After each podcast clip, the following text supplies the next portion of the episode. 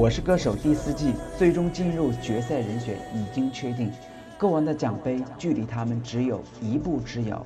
歌手想要拿到最终的歌王奖杯，他们是否都已经准备好了呢？他们又会请到哪一位帮帮唱嘉宾助他们一臂之力呢？最后，他们又应该注意些什么呢？我是歌手歌王之战城市音乐日记为你奉上歌王宝典。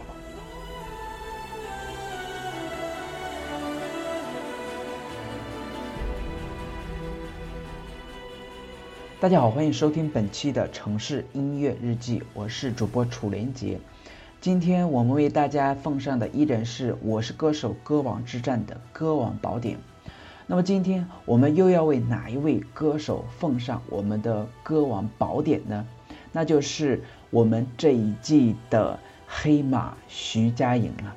那么看看徐佳莹，她其实是通过演唱《身骑白马》而红遍了大江南北。那么，但这一次，我们就生生的看到了一匹黑马。我相信这一匹黑马带给我们的惊喜以及耳膜的一个冲击，其实是非常的强的。所以说，徐佳莹在最终的歌王之战当中，如果是可以发挥出她平时的一个水平，那就没有任何的问题了。毕竟这一季的观众还是非常喜欢徐佳莹，还是非常喜欢给徐佳莹面子的。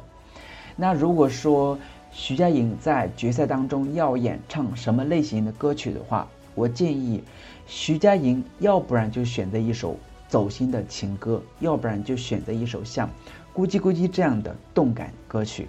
另外，我唯一担心的就是她最后会选择一个大家非常陌生的歌曲进行演唱，那这样的话，她吃的亏可就不是一点半点了。其实，出于我自己的一个私心，以及大家对于徐佳莹的一个期盼方面，我们真的希望在最后的，呃，这样一个决赛当中，能够再听一次《身骑白马》。